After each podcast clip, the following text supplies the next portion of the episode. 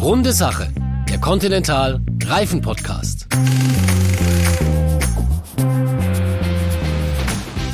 Grüße euch ganz herzlich zum Continental Reifen Podcast Runde Sache. Hier gibt's Einblicke in Trends und Themen der Mobilität. Ich bin Oliver Forster und vielleicht kennt ihr mich ja von Sport 1 oder von The Zone. Liebe Hörerinnen und Hörer, woraus bestehen Reifen? Das ist unsere Frage heute. Na, aus Gummi werden jetzt viele von euch sagen. Das stimmt natürlich. Reifen bestehen unter anderem aus Gummi und damit aus Kautschuk. Der Naturkautschuk kommt von weit her, meistens aus Südostasien. Und deshalb forscht Continental an nachhaltigen Alternativen, die auch vor unserer Haustür wachsen. Und so eine Alternative ist vollkommen überraschend Löwenzahn. Reifen aus Löwenzahn. Das glaubt ihr nicht. Na, dann hört mal, was uns Dr. Carla Recker aus der Forschung und Entwicklung von Continental gleich erzählen wird. Carla, schön, dass du da bist. Hallo Oliver. Carla, bist du bereit für unsere schnelle Schnellfragerunde? Na klar. Da freue ich mich drauf. Also, es geht los. Fährst du Verbrenner oder E-Auto? Ich fahre Fahrrad, zumindest zur Arbeit. Das ist eine mega Antwort. Fahrradreifen produziert ihr ja auch bei Continental. Aber weitere Strecken musst du ja dann mit dem Auto fahren, oder? Mit dem Auto oder mit dem Zug? Wo arbeitest du lieber? Im Labor mit all deinen Reagenzgläsern oder im Büro am Computer?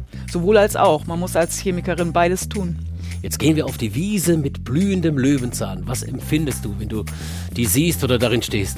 Schöne Kindheitserinnerungen habe ich daran. Löwenzahn kann man auch essen. Hast du schon mal Löwenzahn-Salat gegessen? Ja, habe ich gemacht.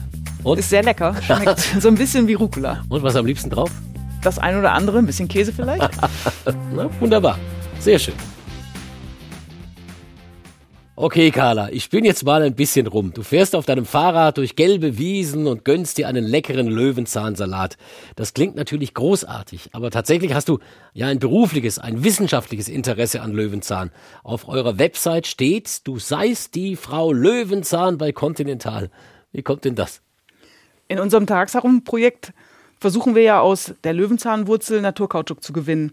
Und ich bin Materialforscherin bei Continental, leite das Expertenfeld Materialchemie und Taraxagum und das hat mir den Spitznamen eingebracht. Das Taraxagum-Projekt klingt wirklich geheimnisvoll. Woher kommt dieser Name, Taraxagum?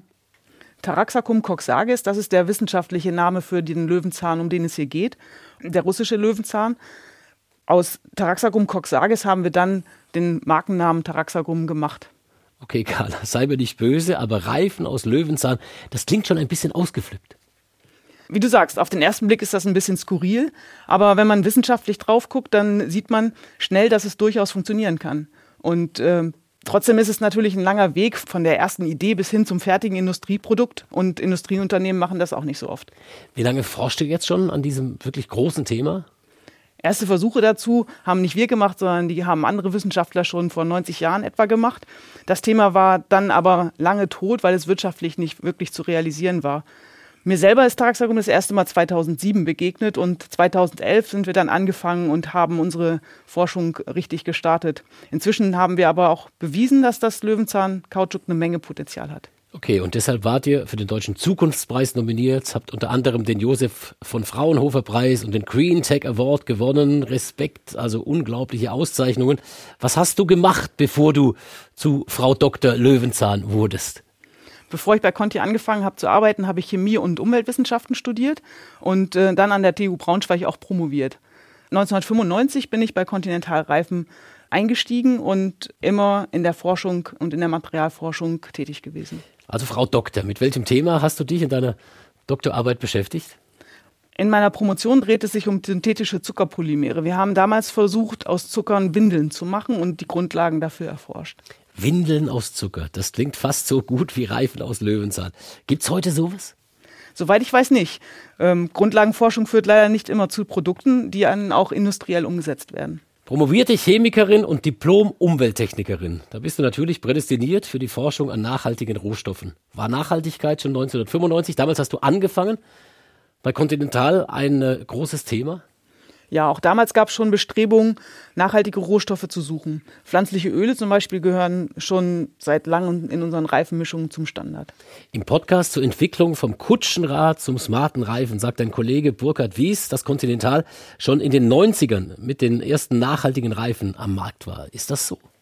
Ja, genau. Damals gab es den Conti Eco-Kontakt. Der hatte sogar einen blauen Umweltengel zu der Zeit. Das war, äh, weil er halt eben sehr guten Rollwiderstand hatte, war 40 Prozent besser als äh, vergleichbare Reifen. Das Produkt selbst hat sich aber damals nicht durchgesetzt. Die Zeit war einfach noch nicht reif für diese Technologien. Auf jeden Fall aber ist Continental nicht erst kürzlich auf den Nachhaltigkeitsexpress aufgesprungen. Nein, die Bedeutung von Nachhaltigkeit war sicherlich in den 90ern noch nicht so groß wie heute. Zum Megatrend ist Nachhaltigkeit ja erst in den letzten vier, fünf Jahren geworden. Aber es gab zum Beispiel schon vor 25 Jahren Umweltaudits in unseren Werken. Auch da war Conti einer der ersten.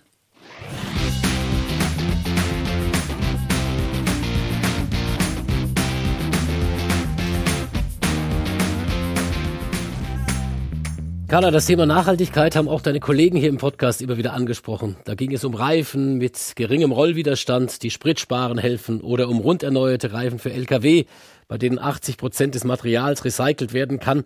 Warum sucht ihr jetzt bei den Rohstoffen überhaupt eine nachhaltige Alternative zu Kautschuk aus dem Kautschukbaum? Der ist ja auch pflanzlich, also ein nachwachsender Rohstoff. So einfach ist das leider nicht. Kautschukbäume wachsen nur in den Tropen, zum Beispiel in Thailand, in Indonesien oder Malaysia. Dort kann es sein, dass für neue Kautschukkulturen Regenwald gerodet wird. Das ist natürlich nicht gut. Da ist der Kautschuk natürlich nicht alleine die Ursache. Gibt es auch noch Palmöl und Soja, die dafür verantwortlich sind. Der Kautschuk steht da an der dritten Stelle. Aber das Problem ist da. Außerdem sind die langen Wege von der Plantage bis zu vielen von unseren Werken einfach auch da. Und da wollen wir einfach Alternativen schaffen. Und wie kommt denn dann der Naturkautschuk aus dem Baum überhaupt in eure Werke?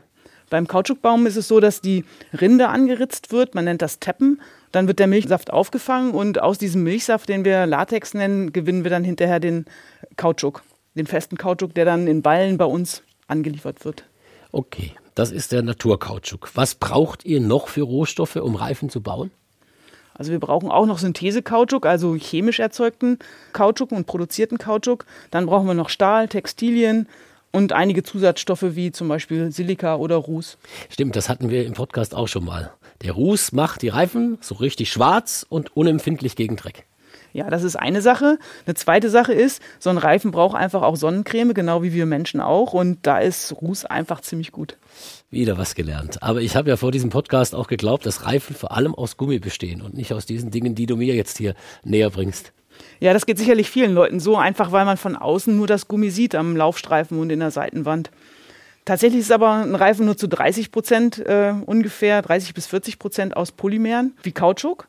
Weitere 30 Prozent sind die Festigkeitsträger und dann der Rest, der dann noch übrig bleibt, das ist dann die Füllstoffe wie Silika und Ruß und andere Chemikalien für die Vulkanisation zum Beispiel. Ah, das habe ich auch schon mal gehört. Das ist dieser Prozess, der Rohkautschuk dann in elastisches Gummi verwandelt. Ich sage ja, dieser Podcast macht mich richtig schlau.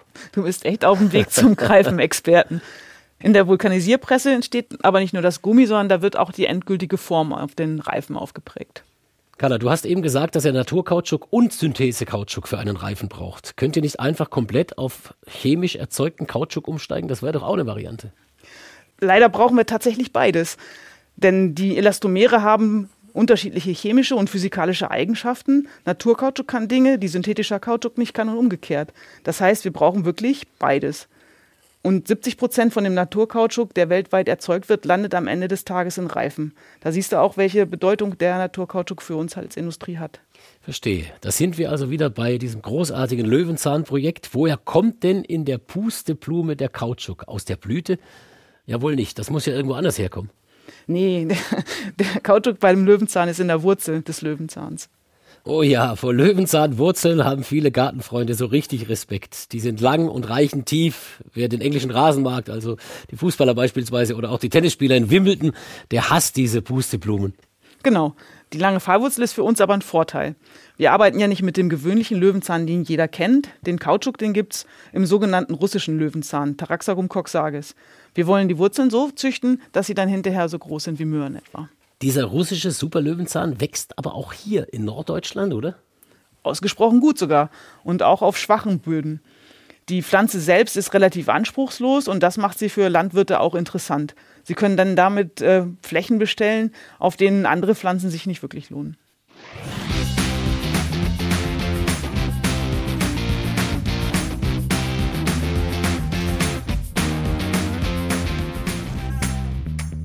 Carla, du bist ja eigentlich Materialforscherin. Gehst du für das Taraxacum-Projekt jetzt auch aufs Feld raus oder stehst du im Labor oder sitzt du am Computer? Sowohl als auch. Überwiegend arbeite ich natürlich in meinem Büro in Hannover, aber einmal im Monat ungefähr fahren wir hoch nach Anklam. Anklam ist in Mecklenburg-Vorpommern, wenn ich das äh, richtig weiß. Ihr habt für das Projekt also einen eigenen Forschungsstandort? Ja, unser Taraxagum Lab Anklam. Da haben wir mit Unterstützung vom Land Mecklenburg-Vorpommern und der EU investiert. Und da gibt es halt Versuchsfelder, um den Anbau von Löwenzahn zu erproben. Ein klassisches Labor für Analysen, ein Labor mit Maschinen für den Extraktionsprozess und natürlich auch Büros. Forscht ihr da allein oder gemeinsam mit Partnern? Ja, wir arbeiten mit den Kollegen vom Fraunhofer Institut für Molekularbiologie und der Universität Münster zusammen. Und in Anklam haben wir ein Cluster aus Landwirtschaftsexperten und Materialforschern, Biologen und Chemikern gegründet. Sind da noch weitere Partner zusätzlich im Boot?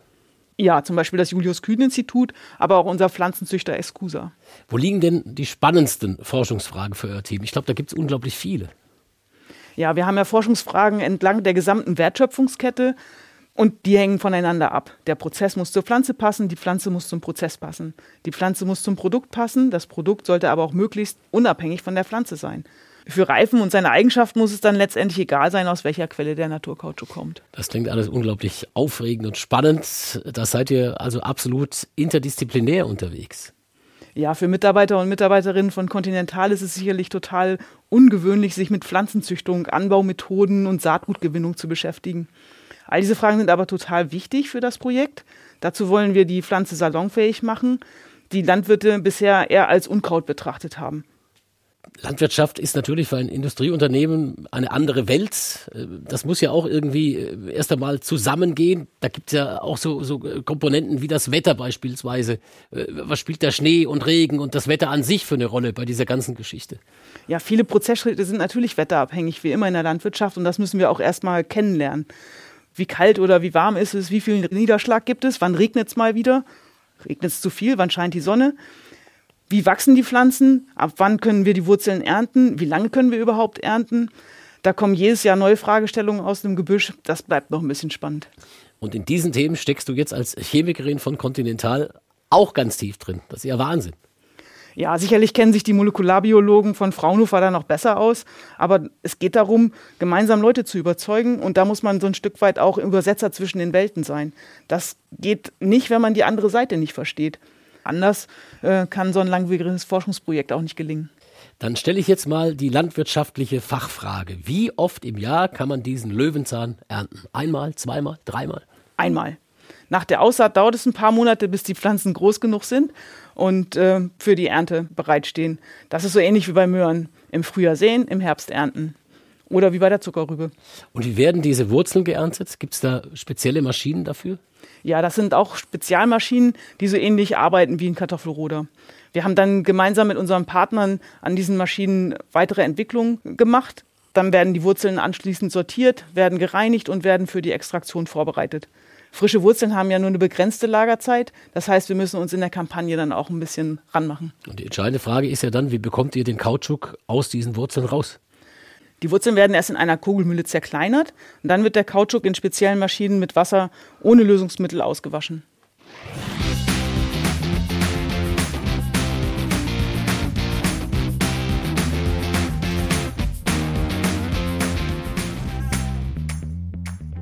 Carla, jetzt kommt der Rohstoff aus der Wurzel in die Reifenproduktion. Ist denn dieser Löwenzahn-Kautschuk wirklich ein genauso toller Werkstoff wie der Kautschuk aus dem Baum? Ja, in allen Versuchen haben wir bisher absolut vergleichbare Eigenschaften festgestellt. Wir haben auch schon alle möglichen Reifen gebaut und auf Herz und Nieren geprüft. Immer mit derselben Erkenntnis. Funktioniert.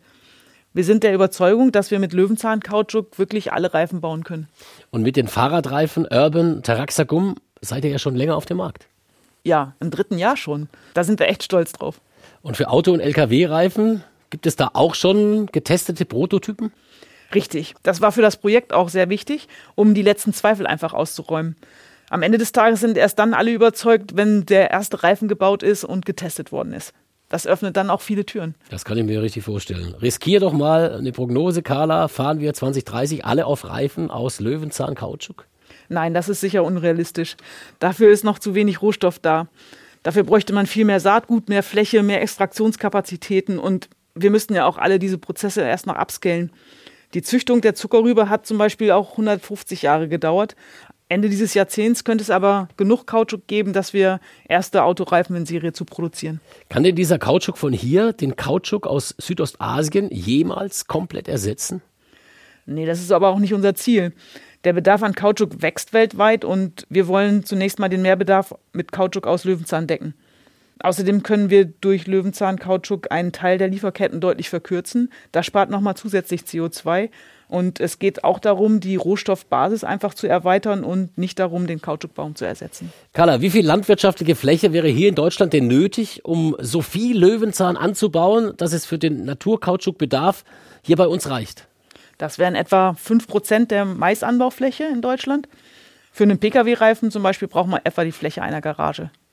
Das ist ein richtig guter Vergleich. Das kann ich mir richtig vorstellen. Wie viel Naturkautschuk steckt denn eigentlich dann tatsächlich drin in einem solchen Reifen? Das kommt natürlich ein bisschen auf die Größe an. In einem Pkw-Reifen sind das so um die drei Kilo und in einem Lkw-Reifen 25. Lkw-Reifen ist wie schwer insgesamt? 75, 80 Kilo. Also eine ganze Menge, ein Drittel ungefähr. Das zeigt ja auch nochmal, wie groß der Bedarf ist. Carla, wie geht es denn jetzt weiter mit diesem wirklich großartigen, mit diesem aufregenden Projekt? Na, wir arbeiten da an den nächsten Skalierungsschritten und vielleicht gelingt es uns ja auch, den ein oder anderen Partner noch mit einzubauen. Löwenzahnanbau ist ja nicht so richtig unser Kerngeschäft als Reifenhersteller. Andererseits hat sich Continental natürlich vorgenommen, die Produktion von Reifen bis spätestens 2050 auf komplett nachhaltige Materialien umzustellen. Und dabei ist der Löwenzahn Naturkautschuk ein Baustein neben vielen anderen. 2050 ist ein wirklich ehrgeiziges Ziel. Du beschäftigst dich jetzt bald 30 Jahre mit Nachhaltigkeit, Carla. Was glaubst du, worauf kommt es an, damit sich nachhaltige Produkte wirklich am Markt durchsetzen? Das nachhaltige Produkt muss natürlich das gleiche können wie ein anderes Produkt, das vielleicht nicht so nachhaltig ist. Die Technologien, die dann für verwendet werden, die müssen sicher sein und müssen auch verfügbar sein. Und der Markt muss für solche Technologien und Produkte auch bereit sein. Da bin ich für unseren Löwenzahn-Kautschuk ziemlich optimistisch, dass das gelingt. Und ich muss jetzt mal schauen, ob ich mir euren Urban Taraxacum Reifen mal aufziehe. Carla, vielen herzlichen Dank für diese wirklich spannenden Einblicke. Gern geschehen, hat mir echt Spaß gemacht. Absolut, mir auch. Und natürlich weiterhin viel Erfolg für dieses großartige Projekt bei euch. Danke und euch auch viel Erfolg mit eurem Podcast. Und genau da haben wir noch einige Themen im Köcher beim Podcast. Demnächst sprechen wir darüber, was Continental mit der Tour de France zu tun hat. Eine ganze Menge. Erstmal sage ich euch, liebe Hörerinnen und Hörer, ein großes Dankeschön. Wenn ihr Feedback habt, Fragen habt oder Anregungen, dann äh, meldet euch gerne, schreibt uns gerne eine E-Mail an podcast.media-continental.de. Bis bald bei uns im Podcast.